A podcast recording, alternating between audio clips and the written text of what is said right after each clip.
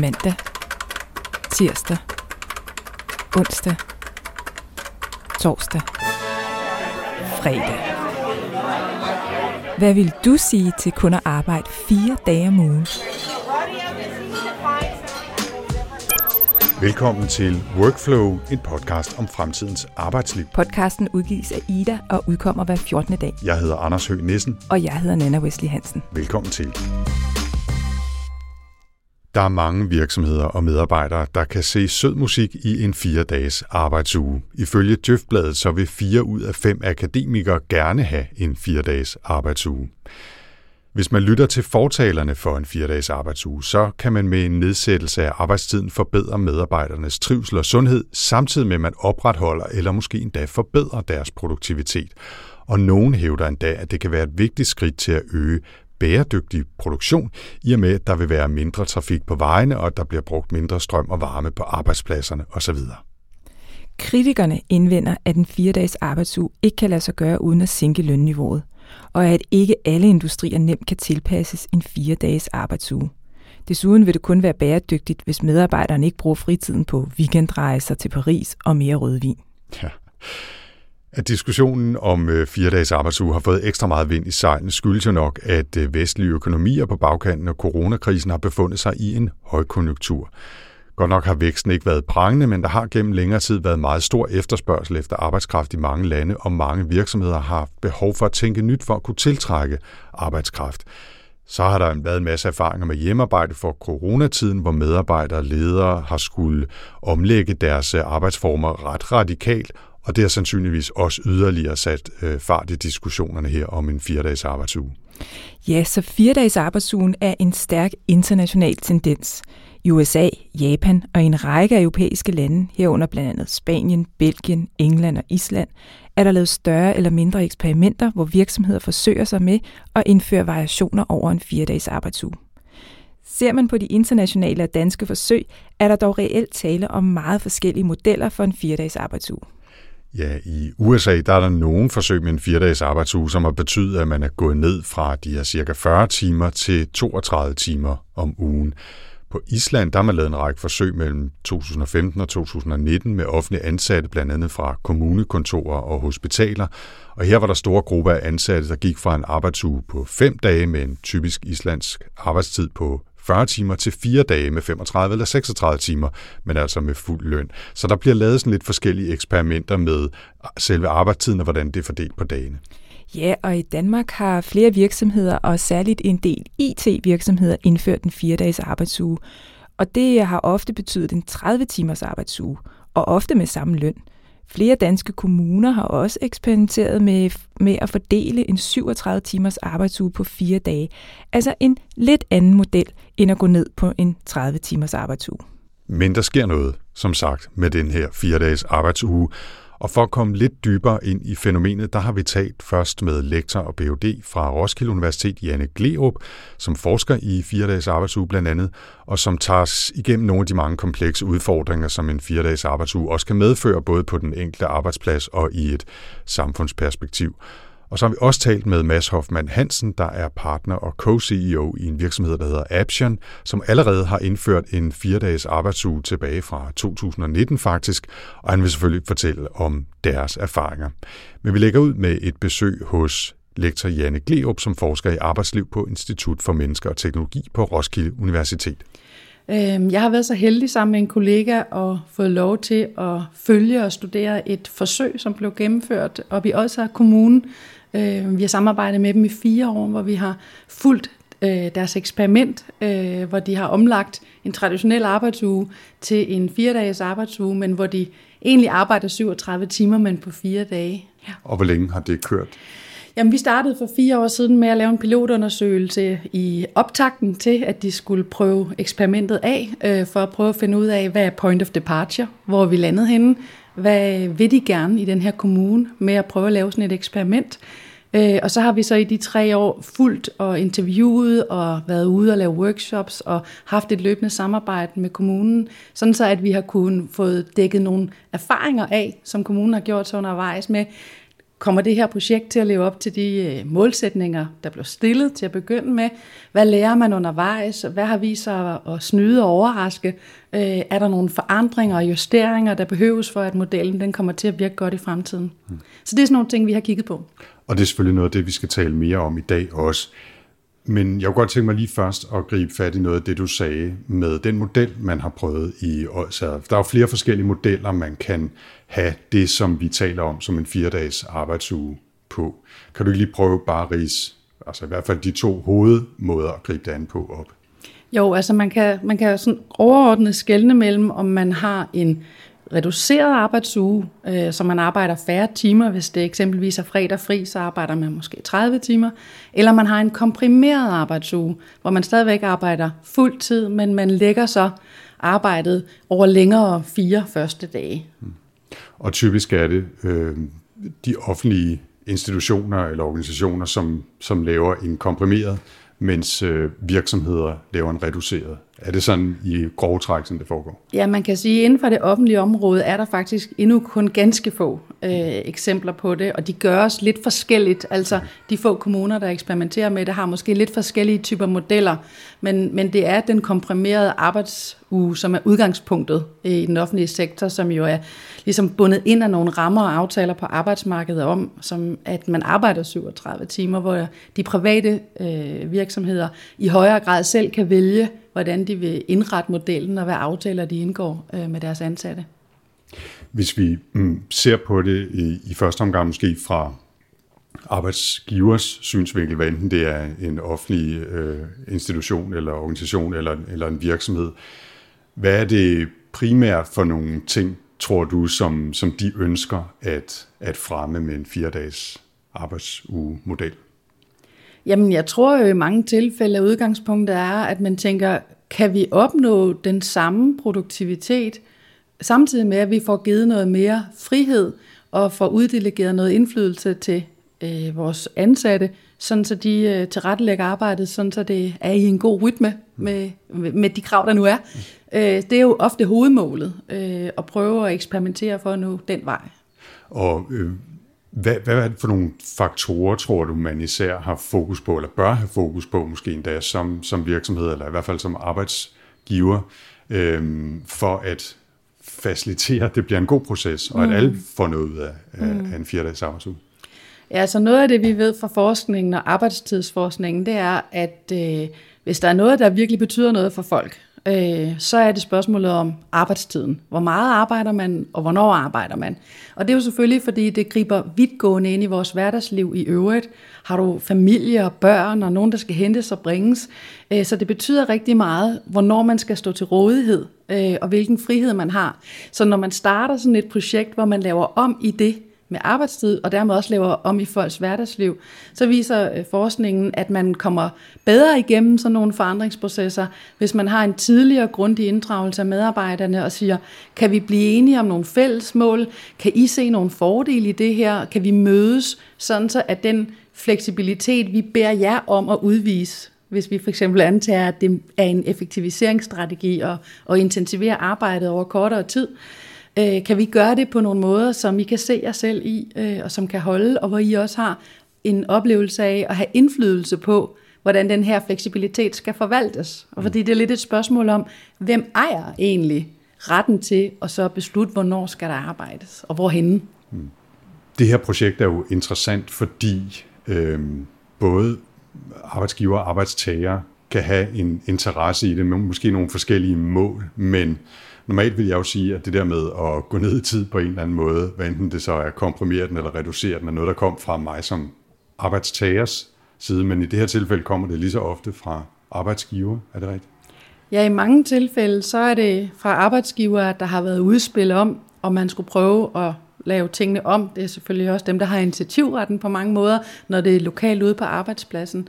Øh, hvor arbejdstagerne historisk har ligesom haft som hovedkamper for at reducere arbejdstiden over tid, og også få værnet sin fritid, sådan så at man ved, at der er en grænse for, hvornår man ikke længere skal stå til rådighed for en arbejdsgiver. Og man kan sige, at de senere år har der ikke været særlig stort fokus fra arbejdstagersiden på at reducere arbejdstiden. Det er sådan ved at ændre sig lidt nu, øh, men i høj grad har arbejdsgiver været interesseret i at få fleksibiliseret arbejdstiden, sådan så man kan bruge den mere dynamisk, og man kan kalde den til, når der er behov. Øh, og, og vi ser jo sådan en langsom fleksibilisering i den måde, vores arbejdstid er organiseret på. Så den der lidt klassiske norm med, at man møder ind kl. 8 og går kl. 16, det er stadigvæk en norm, men den er markant fleksibiliseret over tid, og langt flere arbejder lidt hjemme og lidt i weekenden inden for de brancher, hvor det er en mulighed. Så, og det synes begge parter nogle gange, at der er fordel i, at man kan få enderne til at mødes, fordi man bedre selv kan vælge. Men der kan også godt være nogle bagsider ved det, kan man sige, fordi det, der kan være attraktivt og ønsket i et kortsigtet og individuelt perspektiv, kan måske være uhensigtsmæssigt på den lange bane og i et kollektivt perspektiv. Eksempelvis, arbejdstiden er fuldstændig fleksibiliseret, du gør bare, hvad du har lyst til, hvornår, du behøver ikke møde ind, og det er jo dejligt, fordi så kan man hente børn, og man kan gå til yoga og alt muligt. Men på sigt kan omkostningen måske være, at man får et meget mere individualiseret arbejdsliv, man mister gode, tætte relationer til kolleger, som også giver noget faglig sparring og noget mening øh, i livet. Øh, og på den måde kan der være nogle negative konsekvenser af det, som kommer senere. Vi ser også, hvis folk har et meget grænseløst arbejde, og ikke længere er nøjeregnende med, om den tid, de bliver lønnet for, og den tid, de rent faktisk arbejder, det går sammen, så øh, er tendensen, at folk egentlig arbejder mere, end de bliver lønnet for, fordi de bliver optaget af arbejdet, engageret, og det er da ikke til at gå og holde regnskab med, om man nu skylder to timer, eller har arbejdet to timer for meget. Og det er jo fint at have den smidighed, men hvis det så langsomt betyder, at man bliver mere og mere presset, og man aldrig kan tage fri fra arbejde, folk har deres mail på telefonen. Jeg gør det selv. Det er det første, jeg gør, når jeg vågner om morgenen. Jeg kigger lige, om der er mails. Og det er det sidste, jeg gør, inden jeg skal sove, fordi hvis der er kommet noget vildt, så vil jeg egentlig godt lige vide det. Og på den måde er mit arbejdsliv jo blevet grænseløst, fordi det er i mit hoved hele tiden. Og det er virkelig et tvækket svær, den her fleksibilisering, fordi den har noget godt i sig, men den kan også have noget rigtig farligt i sig. Hvis vi øh, lige prøver at træde et, øh, et skridt op på, på stigen og tale om mulige hvad, hvad kan man sige, samfundsmæssige konsekvenser af det her, hvis det er noget, der begynder at blive mere og mere udbredt, både i det private og i det offentlige. Hvad er det for nogle mulige konsekvenser, det kan have? Det kan jo både være positive eller, eller negative. Hvad, hvad tror du, det kunne mm. medføre? Ja, igen her er det også meget vigtigt at være opmærksom på, om man så taler om en reduceret arbejdsuge eller en komprimeret arbejdsuge. Mm. Eller begge dele. det vil formodentlig være begge dele ja, jo. Ja. Altså hvis vi taler om, at det er mange forskellige, der indfører forskellige versioner af det her. Ikke? Ja, så Men, samlet set vil der så være flere, der arbejder lidt mindre, og flere, der arbejder lidt mere komprimeret over lange dage. Mm. Og hvad der er fordele og ulemper, kommer meget an på indfaldsvinklen, ind på problematikken. Øh, hvis vi ser fra en arbejdsmiljø øh, synsvinkel, som vi jo ofte gør, når vi kommer ind i det som arbejdslivsforskere, så kan udfordringen være, at komprimeringen den går ud over øh, ens restitution og ens trivsel, fordi man simpelthen føler sig for presset i de fire dage. Der er ikke tid til det sociale, man skal bare jorde igennem for så at få fri i den anden ende. En anden vinkel ind i det her kan jo også være en samfundsøkonomisk. Øh, har vi råd til i en tid, hvor at der er arbejdskraftmangel, og øh, Mm, reducere arbejdstiden på nogle områder. Og det kan jo umiddelbart virke meget modstridende øh, med de vilkår, der er for tiden. Øh, og igen er det vigtigt så at finde ud af, jamen hvad sker der så med produktiviteten i den tid, der er? Bliver arbejdsorganiseringen tilrettelagt sådan, så produktiviteten faktisk er den samme? Øh, eller kommer det til at gå ud over produktivitet eller medarbejdernes trivsel og restitution. Øh, så det handler jo meget om, hvordan man organiserer det, om det kan gøres på nogle bæredygtige måder. Det er muligvis en, en lille tangent, ikke? men vi har talt om allerede, at den typiske offentlige model, nu taler vi i meget sort-hvide termer her, men den typiske offentlige model er en komprimeret arbejdstid. Så der bliver arbejdet det samme antal timer i udgangspunktet, mens man i det, i det private måske ofte vil reducere. I det store billede betyder det jo så et eller andet sted, at der bliver brugt færre timer på at arbejde. Vi har en situation, hvor der i hvert fald nogle steder er, er arbejdskraftmangel. Mm. Øh, og også når vi snakker de meget berømte varme hænder øh, i det offentlige og i forhold til vores, vores velfærdssystem og skolelærer, så er lige også noget, vi kommer til at mangle meget de kommende år. Mm. Er det så ikke også en udfordring for samfundet, at vi overhovedet overvejer at reducere arbejdstiden sådan øh, i, i den store, det store regnskab? Jo, øh, det er nogle brancher, hvor arbejdskraftmanglen er så akut. Men man kunne måske også træde et skridt tilbage og sige, hvorfor er den blevet det? Øh, fordi blandt andet på sundhedsområdet øh, er nogle af årsagerne til, at det er svært at rekruttere og fastholde øh, medarbejdere inden for forskellige områder, øh, jo også relateret til, at man har oplevet, at ens arbejdsliv var alt for hårdt. Altså, og man ikke magter at være på fuld tid under de vilkår. Så man kan sige, det er måske også en boomerang-effekt af, at man i, ikke i tide har gået ind og kigget på, øh, hvordan får man skabt vilkår, som opleves som attraktive nok, bæredygtige i forhold til, at man også har et liv ved siden af, og på den måde kan fastholde og rekruttere øh, arbejdskraft til området. Nogle mennesker, der faktisk gerne vil være der, og brænder for at være der. Øh, så, så man kan sige, det, det er en svær afvejning, øh, hvad der er hønnen og ægget i det her, så vi bliver nok nødt til at, at have nogle forskellige svar til forskellige brancher. Og man kan sige, at i det offentlige er der jo ikke nogen typisk model endnu. Der er så ganske få nye eksperimenter, og de har jo alene ligesom været øh, varianter af den komprimerede arbejdsuge, hvor man ikke er gået ned i tid. Øh, det kan være, det kommer. Det kan også være, det bliver et ønske til kommende overenskomstforhandlinger, fordi det bliver vigtigere og vigtigere for folk at stoppe op og mærke, hvordan vil jeg egentlig gerne leve? Hvad kan jeg holde til? Så man kan sige, har vi råd til, at nogen ikke kan holde til at holde så længe? Så det er et meget kompliceret regnstykke. Pokkers. Der er ikke nogen nemme svar. Nej. Øhm, og alligevel, her til sidst, Janne, så, øhm, så stiller der et spørgsmål, som jeg ved, forskere hader, ikke? fordi det handler om at forudsige fremtiden. Og det, det ved jeg, forskere ikke er så glade for. Alligevel så, så spørger jeg dig, tror du, vi kommer til at se mere udbredt eksperimenteren med fire dages arbejdsmodeller, både i det offentlige og i det private, de kommende år? Altså det korte svar er ja. Øh, og belægget er jo dels, at der har været utrolig stor interesse for de forsøg, der er blevet gjort herhjemme, og de ordninger, som også i den private øh, sektor er blevet indført. Der er meget interesse for det, og der er også mange steder, hvor oplevelsen er, at man er lykkedes langt hen ad vejen, i hvert fald på den korte bane, med nogle gode løsninger.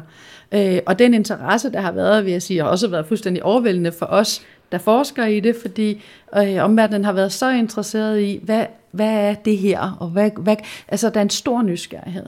Og det bekræftes også af, hvis vi kigger rundt i verden omkring os, at der er tiltagende mange og store forsøg rundt om i Europa og internationalt med fire dages arbejdsuge i forskellige varianter.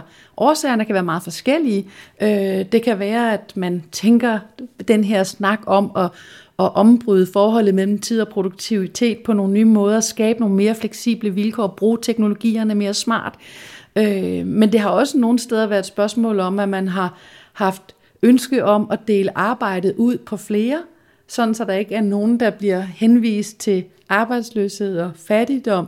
Det kan være nogle af de lande, hvor at arbejdskraftmanglen og internationale kriser rammer rigtig hårdt med social slagside, hvor man siger, jamen fire dages arbejdsuge som en reduceret arbejdsuge kan hjælpe os til at få løftet nogle mennesker ind på arbejdsmarkedet. Så kan godt være, at vi må deles lidt mere om det og finde løsninger på det, fordi er det så fuld løn eller reduceret løn, men vi er i hvert fald nødt til at prøve at få fordelt arbejdet på nogle andre måder, end vi har været vant til. Så det kan være meget forskellige grunde til, at de her eksperimenter bliver sat i værk, men der er jo ikke nogen tvivl om, at der kommer flere og flere af dem. Og det fortalte altså her lektor Janne Glerup fra Roskilde Universitet. Men jeg synes også, at vi skal høre fra en, der har praktisk erfaring med indføringen af en fire-dages arbejdsuge. Og tidligere i dag havde vi besøg her i studiet af Mads Hoffmann Hansen, der er partner og co-CEO i virksomheden Action. Her fortæller han mere om målet med omlægningen og erfaringerne i processen, og hvordan det ser ud i dag med at have indført en 4-dages arbejdsuge. Jamen, jeg hedder Mads Hoffmann Hansen. Jeg er 39 år gammel og øh, bor i Rødovre, har en hustru, har to børn, øh, er gråhåret og har boet i København øh, siden studiet. Så det er sådan ligesom du ved, den quick and dirty udgave af, hvem jeg er. Og fortæl lige om, øh, hvor det er, du arbejder henne, og hvad det er, I laver. Ja, jamen virksomheden hedder Aption, og vi øh, laver web, apps og øh, hvad kan man sige, øh, digitale løsninger. Vi øh, er cirka 40 mand, og vi holder til i København og i Odense. Øh, vi har eksisteret i jeg ved faktisk 14 års fødselsdag her den anden dag, så, så vi er sådan set en gammel dame, øh, men man har, hvad kan man sige, udviklet os stille og roligt igennem øh, mange år, og så det sidste par år er det gået lidt hurtigere. Øh, en rigtig spændende rejse, som også for tre år siden tog en, en drejning til, til at være øh, en lidt kortere arbejdsuge, meget apropos. Og fortæl lige øh, om den ordning, I har indført, sådan introducerende. Det, grunden ja. til, at du er her, er jo, at vi skal grave ned i alle detaljerne og høre, hvordan det gik med at, at introducere det, og ja, hvordan det er ja. gået. Men fortæl lige, hvad det, hvad det er, I har Jamen, gjort. For tre år siden i september 2019, der, der sætter vi os øh, og, og, og kigger på hinanden, mig, Bo og Andreas, og, og hvad kan man sige, er en lille smule frustreret over den måde, vores processer er i organisationen. Vi synes ikke helt, vi arbejder optimalt, og vi synes ikke helt, at det, tingene kører, som det skal. Øhm, og så er vi lidt draget af det her med øh, at man kan sige, prøve at gribe tingene lidt anderledes an, og vi bliver inspireret af IH Nordic til øh, den her fire dages arbejdsuge, som er 30 timer på en eller anden given konstellation i løbet af ugen. Det er lige inden et sommermøde, og vi snakker lidt om det frem og tilbage øh, og så videre. Øh, får ikke rigtig spurgt bestyrelsen, men bliver enige om at melde ud, at vi kaster os ud i at prøve i gåseøjne en øh, 30 timers arbejdsuge, hvor vi arbejder fra mandag til torsdag. Og vi starter egentlig ud med at give hvad kan man sige, fri om fredagen allerede fra en start af. Så den her gulerod, om man vil, den er med fra start af. Øhm, og folk er mega begejstrede og synes, at det er en øh, meget spændende måde at gribe tingene an på. Øh, der er de klassiske øh, bekymringer omkring, hvorvidt vi kan nå det, vi skal, og øh, hvad nu, hvis det ikke lykkes, og virksomheden går konkurs, og sådan noget. Hele, hele det der følelsesregister er vi igennem. Der går en måned, og vi finder ud af, at vi aner på ingen måde, om det her det kan altså gøre rent økonomisk. Fordi det, der skulle ske, det er, at vi skal vise, at vi kan være effektive på de 30 timer, så vi kan lave den samme eller potentielt set bedre omsætning, end hvis det var, at vi arbejdede 37 timer. Vores tese er jo, at vi tror på, at vi kan finde øh, hvad kan man sige, lige så meget fakturerbart arbejde, vi er en virksomhed, der lever af at sælge vores timer, på 30 timer, som hvis vi var der 37 timer.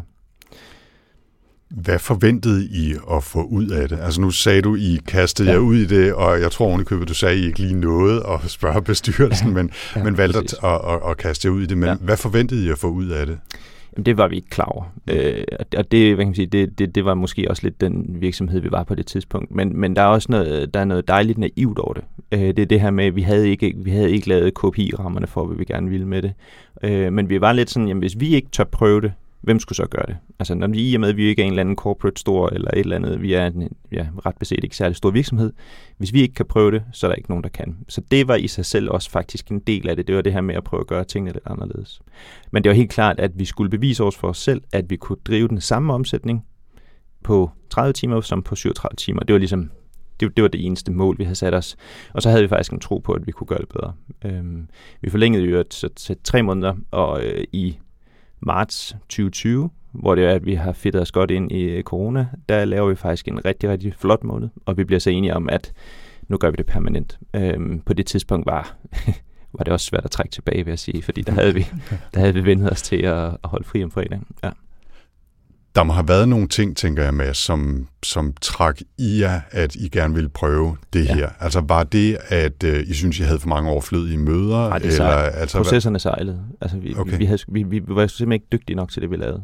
Okay. Øhm, nu afbryder jeg dig nærmest, inden du har stillet men spørgsmålet. Du, men, du, øh, du ved, hvor jeg vil hen ja, så du må gerne svare. Øhm, vi, var, øh, vi havde tidligere i 2019, der havde vi begyndt at arbejde med noget, et, et, en måde at arbejde agilt i udviklingssammenheder, der hedder Extreme Programming, og det er sådan set underordnet.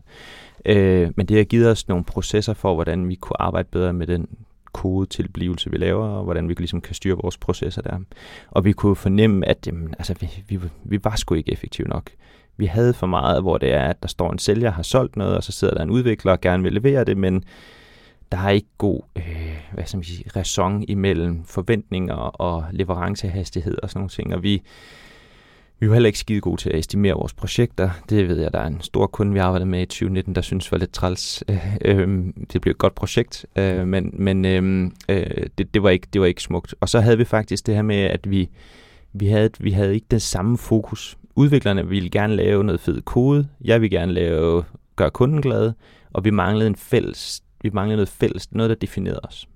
Øh, så, så, så det kommer fra et sted, hvor det var, at vi var ikke tilfredse med vores arbejdsproces, og så har det her været en del af løsningen. Øhm, men det var faktisk ikke bevidst. Altså, vi har nok efterrationaliseret det en lille smule, men, men, men det lykkedes i hvert fald. Og hvordan, altså, hvordan greb I det an? Hvordan gik I i gang med det? Ja, altså vi, øh, vi havde som sagt nogle andre virksomheder, vi var, var inspireret af. Øhm, og det var meget en øvelse med egentlig at lave sig selv nogle, øh, nogle, nogle regler, eller nogle øh, måder ligesom at, at strukturere sin tid på, som man så skulle øve. Øhm, og, og noget af det, som har været os, noget af det, som vi kan se har virket, det er, at i og med, at du har haft en gulerod til at holde fri om fredagen, så har vi kunne gennemføre rigtig mange ting. Vi har, kunne, vi har, vi har haft succes med at få folk til at ændre deres vaner. Øh, man kan sige, at vi kørte faktisk i starten sådan en lille smule sådan ret øh, hård træning, øh, hvis man kan kalde det sådan. Det var sådan, jamen prøv at høre, nu, nu må I ikke holde møder, der er mere end 20 eller 40 minutter. Og hvis de trækker ud, så, så skal I stoppe og gå ud af rummet. Og det er sådan lidt, jamen vi sad lige og havde gang i noget godt og så videre. Jamen det, du ved, vi er nødt til at øve os, vi er nødt til at, ligesom at holde fast i de her greb. Fordi forandringen øh, i sig selv, altså hvad kan man sige, det her med, at vi øver os, er med til, at det også bliver en, en, en, en fast vane, altså så vi laver nye vaner. Øhm, og det var det, vi sigtede mod. Og der er så nogle helt konkrete ting, vi gjorde. Vi går faktisk lidt imod strømmen. Vi laver ikke flekstid, vi laver fast arbejdstid. Og det er, det er noget, som vi hvad kan man sige, egentlig møder en del øh, uforståenhed overfor, fordi når det er, at du siger til folk, at de lige pludselig skal arbejde i et bestemt tidsrum i den her byråverden, som vi lever i, jamen, så synes de faktisk, at det er sådan en lille smule øh, næsten formynderisk, er der nogen, der har sagt til os, fordi nu, nu, nu begynder vi at styre, hvordan folk skal tilrettelægge deres liv og hverdag osv. Og, og det har vi øh, på ingen måde lyst til at høre, men, men det er det, der skal til, og jeg tror, der er, der er mange gode bundlinjer i det. Så altså for os, der betyder det, at du skal komme øh, efter klokken halv otte om morgenen, og du må ikke komme senere end klokken 9. Og så skal du lægge din 7,5 time, hvor du også får din frokost afviklet, og så må du gå hjem. Øhm, og du skal ikke ændre lokation, mens du er på arbejde, fordi du skal ikke bruge en halv time på at cykle fra hjemmet til arbejdet midt, øh, hvad kan man sige, efter frokost, fordi den halve time, den har vi ikke råd til i gåsøjne. Øh, vi, vi skal være effektive, mens vi er der. Men man må gerne arbejde hjemme. Man må gerne arbejde hjemme. Faktisk i starten før corona, der var det, en, nu mødes vi på kontoret. Øh, så der var vi sådan rimelig på, at det er, øh, du, du skal være på arbejde. Øhm, og det, det kan vi i dag se, det har vi ikke behov for, men dengang var det hvad kan vi sige, bekymring for, om vi kunne styre det. Men, men noget af det rigtig gode i det, og det er et ord, som øh, man gerne må hæfte sig ved, som jeg synes er mega fedt, det er det her, jeg ved faktisk også, I har haft det i jeres øh, podcast med dem, der arbejder fuld remote. De arbejder meget med asynkron arbejdstid, mm. og det er det, vi siger, at vi vil gerne undgå mm. asynkron arbejdstid, fordi den måde, vi arbejder med vores kunder på i Teams, hvor vi laver en super fed app til en eller anden virksomhed eller sådan noget, jamen der har vi brug for, at alle teammedlemmer de er der samtidig. På den måde sikrer vi, at vi kan være effektive, vi kan lave hurtige afklaringer, og vi kan fokusere på projektet. Øhm, og udover det, så har vi nogle andre tider. Altså det er, frokosten skal være fast på tværs af vores to kontorer fra kl. 12 til halv 1. Ikke noget med at trække den ud fra kl. 11 til kl. 1. Vi kan lige så godt få den afviklet, så alle har afviklet den samtidig. Mm. Øhm, og så er vores møder, det er enten 20 eller 40 minutter.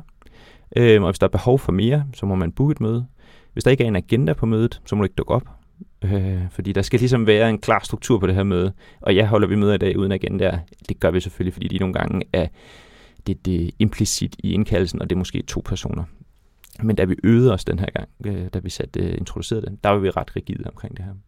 Og så, øh, så er det jo også det der med, at du må ikke lave u- øh, møder, som går på tværs af uger. Så du må ikke have en fast en, der hedder tirsdag morgen kl. 9, der mødes vi bare lige for at få styr på ugens program, eller sådan noget. Du, du, altså, gentagelse af møder, det er et no-go. Men vil det sige, at I ikke har sådan et øh, personalmøde, et fast personalmøde af nogen art? Nej, vi har, vi har et lille møde, som har tendens til at være gentage sig uge efter uge. Og det er det møde, vi kalder Tetris. Det er der, hvor vi får styr på, hvem er på hvilke projekter. Mm. Og det er nogle gange rart, at man ikke skal sidde og tage det asynkront. Så det ligger faktisk hver torsdag fra klokken 11 til 11.30. Men det er, det, er, det er undtagelsen, der bekræfter reglen. Det siger det ikke til nogen, Nej, og I ja. indkalder det hver eneste uge Slet det. på ny. Slet ja, det, slet ja. det, vi indkalder det igen. Ja. Ja. Øh, men, men det er egentlig, det, det ene møde er faktisk også med til et eller andet sted, du ved, sådan der dukker 6-7 mennesker op til det møde, hvilket giver mening, men hver gang så er vi sådan lidt, wow, er det her nødvendigt? Altså, men, men vi er et hurtigt møde, 20 minutter, alle ved, hvad vi skal lave næste uge, og det giver mening, fordi vi har brug for, at folk også, øh, hvad kan man sige, at, at Tetris går op, så vi udnytter, udnytter tiden bedst. Ikke? Ja. ja. I må jo have nogle kunderelationer, altså nogle ja, relationer vi, ja. ud af huset. heldigvis. ja, heldigvis. Og altså, hvad, hvad gør I med dem? Øh, jamen, der har været der har været utrolig få, der har kommenteret på det. Og vi har ikke fornemmelsen af, at vi har mistet kunder på det.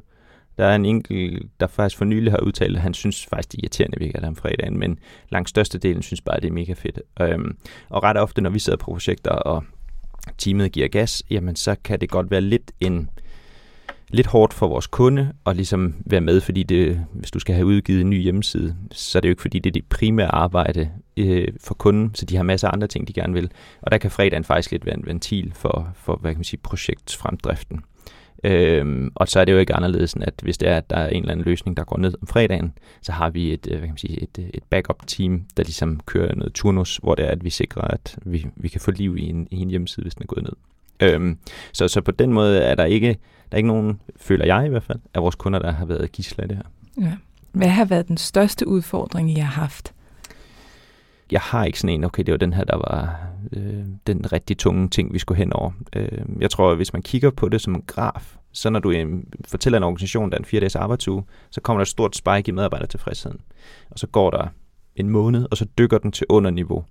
Fordi så den her forandring, og det her med, at vi skal gøre ting anderledes osv., det gør for, at de mister en lille smule. Det er sådan lidt, okay, nu, nu, nu er det lidt besværligt det her. Kan jeg ikke bare lige få lov til at gøre det på den måde, jeg altid har gjort det på? Nej, du skal slå alle notifikationer fra på din computer. Du skal gøre det på din telefon. Og i øvrigt, så vil vi gerne, at du arbejder med det her Pomodoro-teknik, hvor du arbejder 25 minutter, eller 5 minutters pause osv. Jamen, kan jeg nu ikke bare lige få lov til at gøre, som jeg altid har gjort det?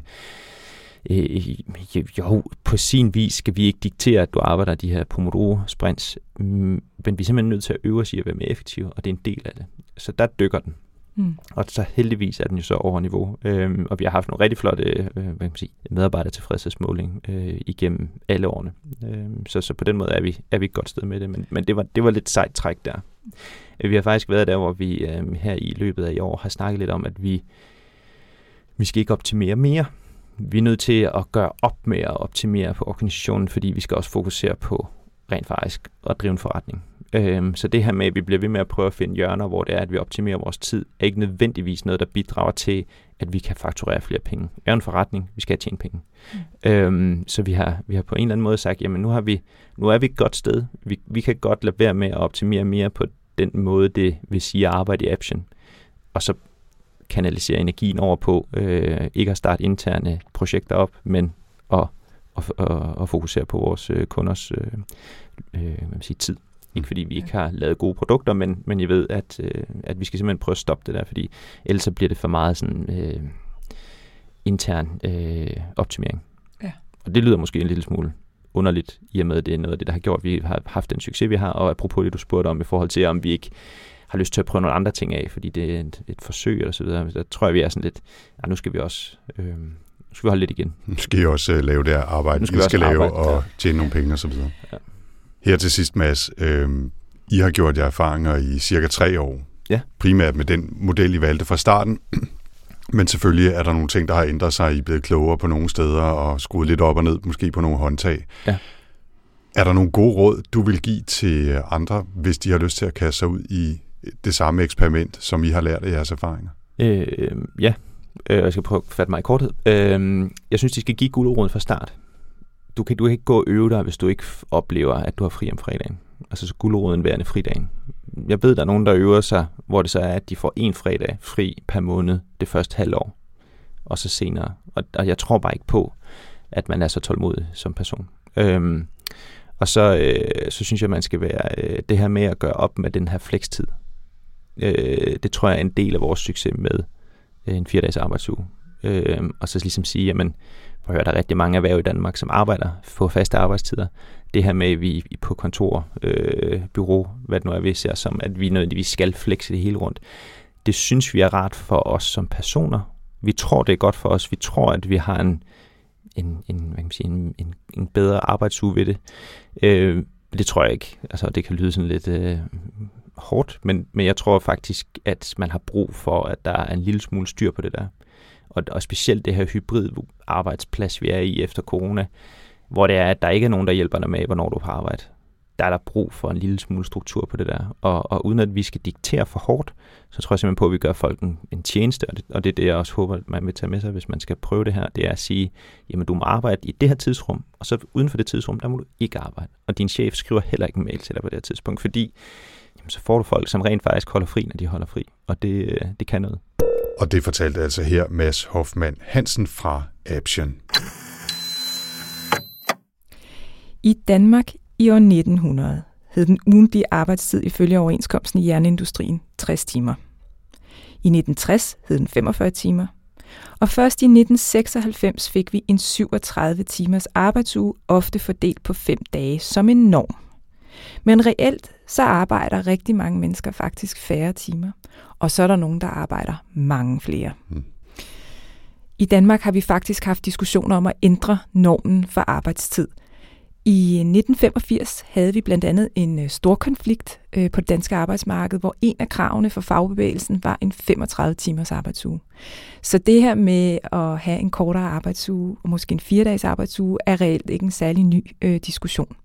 Men der er røre i det, og det er super spændende. Mm. Og jeg vil sige, at øh, personligt er jeg måske sådan lidt skeptiker, samtidig med, at jeg brændende ønsker mig en fire dages arbejdsuge. Hvorfor er du skeptiker?